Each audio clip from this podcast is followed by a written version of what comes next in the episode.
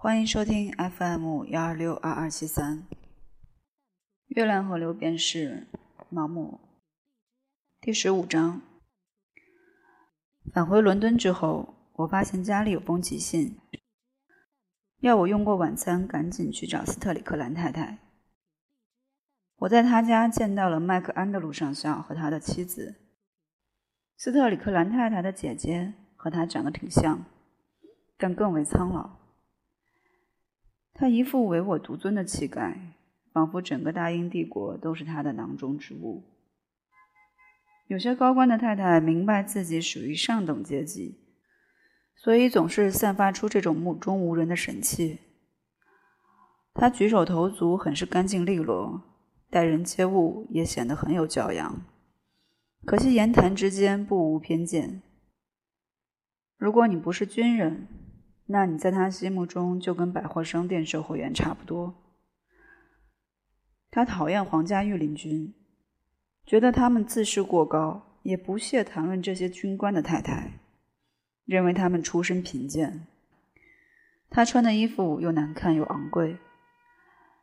斯特里克兰太太显然很紧张。好了，跟我们说说你的新闻吧，他说。我和你丈夫见过面，我担心他已经下定决心不回来了。我稍作停顿。他想画画。你说什么？斯特里克兰太太失声说，显得极为震惊。你从来不知道他有这种爱好吗？他肯定是彻底疯掉了，上校宣布说。斯特里克兰太太皱起了眉头，她正在苦苦搜索她的记忆。我记得我们结婚前她经常摆弄颜料盒，但她画得很糟糕，我们常常取笑她，她绝对没有做那种事情的天赋。这当然只是个借口，麦克安德鲁太太说。斯特里克兰太太沉思了很久，显然我说的话让他摸不着头脑。他已经把客厅收拾整齐，看来家庭主妇的本能还是战胜了悲伤苦闷的心情。这里不再像我在出事后第一次来那么凄清寂寞，仿佛是有待出租的精装修房子。但在巴黎见过斯特里克兰之后，我发现他和这个家庭的环境格格不入。我想他们要是发现斯特里克兰现在有多么邋遢，肯定很难不感到吃惊。但他如果想当艺术家，为什么不跟我说呢？斯特里克兰太太终于开口了。我想我应该是最不会反对他追求这种这种志向的人吧。麦克安德鲁太太抿紧了嘴巴，我估计他向来就不是很赞成他妹妹结交那些风流雅士。提到文艺，他总是嗤之以鼻的。斯特里克兰太太继续说：“不管怎么说，只要他在那方面有天分，我肯定第一个站出来鼓励他。我不介意做出牺牲。和嫁给股票经纪人相比，我更愿意当画家的妻子啊。”如果不是为了两个孩子，我什么都不会在乎的。哪怕住在切尔西的破落画室里，我也会像住在这套公寓里一样快乐。亲爱的，我忍不住要说你了，麦克安德鲁太太生气地说。难道你真的相信这套骗人的鬼话吗？但我认为这是真的，我心平气和地说。他善意地瞪了我一眼。四十岁的人不会为了成为画家而抛弃妻子的，除非是有女人在里面搞鬼。我认为他可能是遇到了你的哪个哪个艺术家朋友，被他迷昏了头。斯特里克兰太太苍白的面庞突然泛起了一抹红晕。他是什么样的人？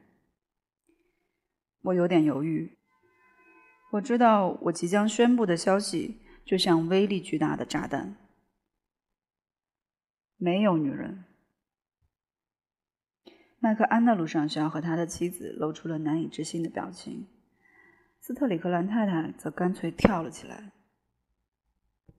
你是说你没有见到他吗？没有人可见啊，他就一个人。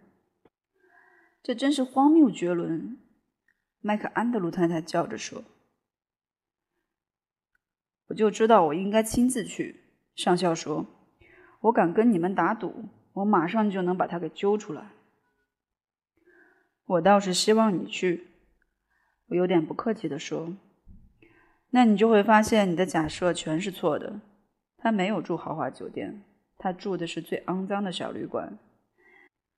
就算他抛弃了家庭，那也不是为了去过花天酒地的日子，他几乎快没钱了。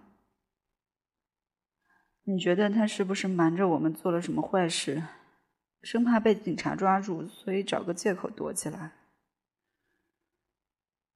这个假设让他们的胸膛燃起了希望的光芒，但我认为毫无根据。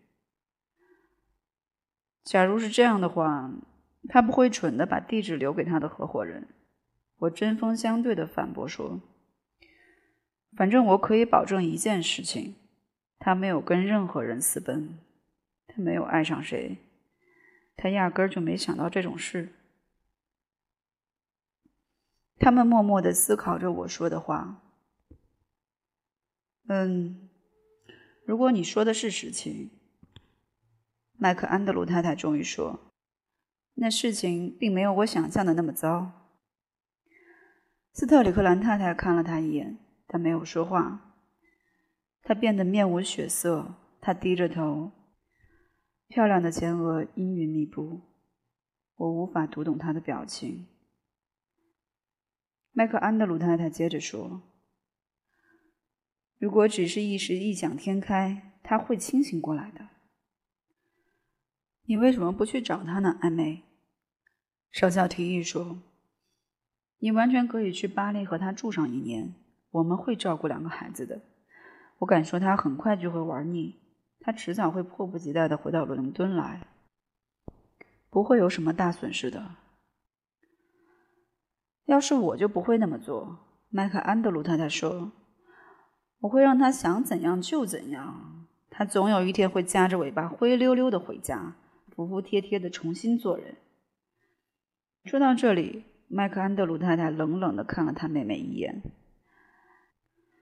可能有时候你对他不是很明智，男人是奇怪的动物，你必须懂得如何驾驭他。麦克安德鲁太太的看法和大多数女性相同，认为男人都是抛弃痴心女子的负心汉，但如果男人真的忘恩负义，更应该受到谴责的却是女人。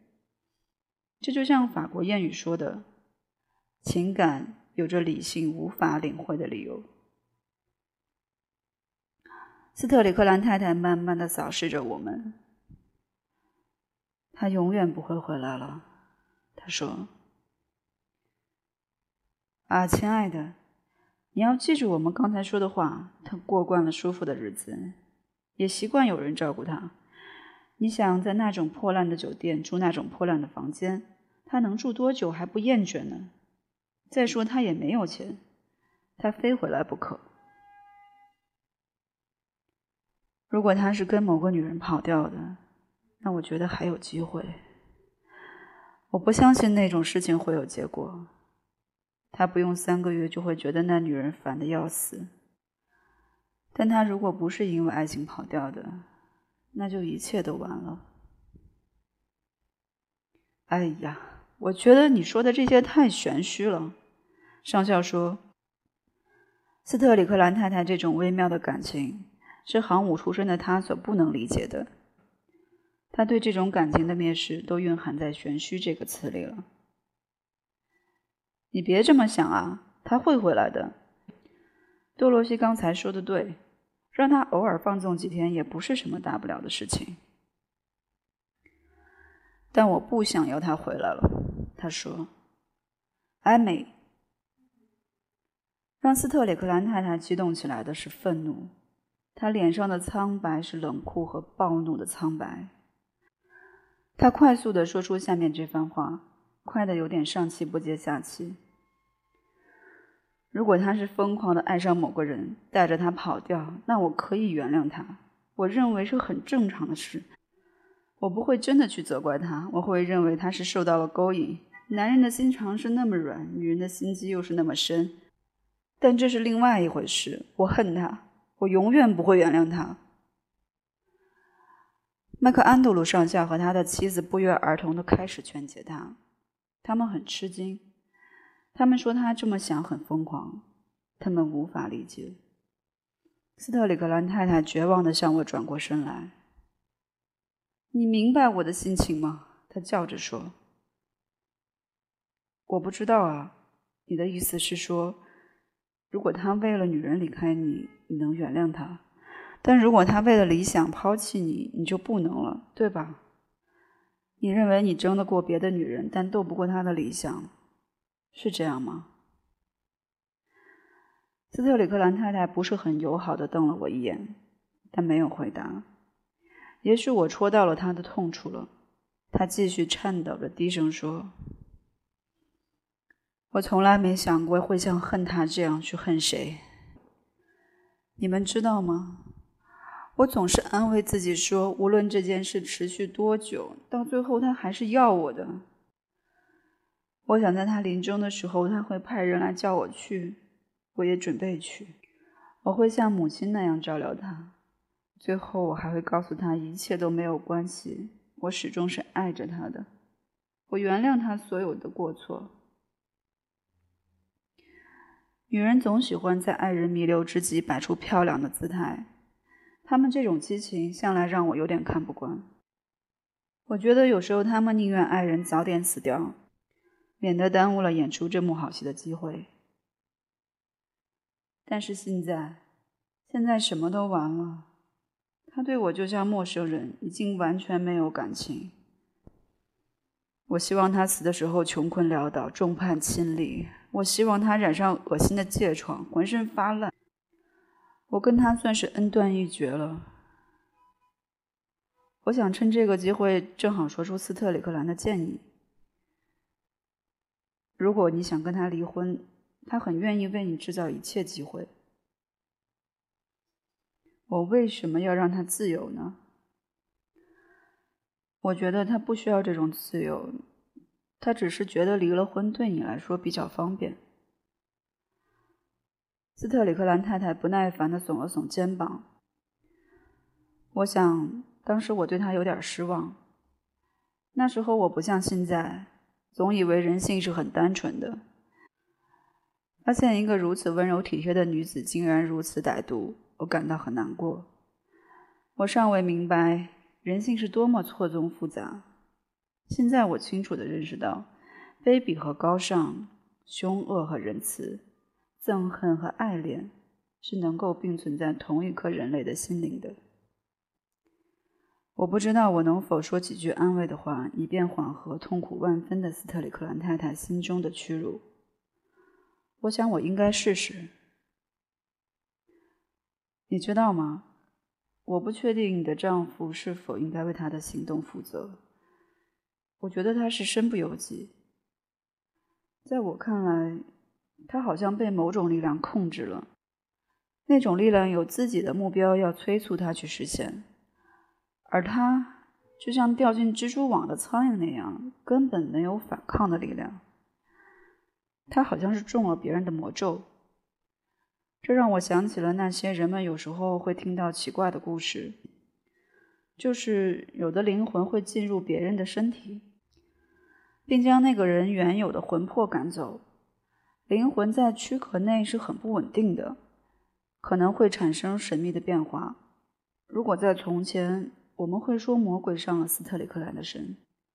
麦克安德鲁太太扯了扯她裙子的下摆，几个金镯子滑到她的手腕上。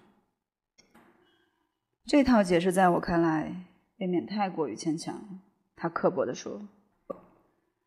艾美可能有点忽略了她的丈夫，这我不否认。如果她不总是忙着自己的事情，我不相信她不会怀疑事情已经有点不对劲。如果阿列克有件心事藏了一年或更久，我肯定会知道的清清楚楚。上校的神情很镇定，非常泰然自若。我想知道是否还有谁的胸怀能像他这么坦荡。但这改变不了事实，反正查尔斯·斯特里克兰就是没有良心的畜生。他严厉地看着我，我可以告诉你他抛弃自己妻子的原因，那是纯粹的自私，没有别的了。这肯定是最简单明了的解释，我说。但我认为这其实什么也没有解释。然后我说我累了，站起来要走。斯特里克兰太太丝毫没有挽留的意思。本章结束，谢谢收听 F M 一二六二二七三。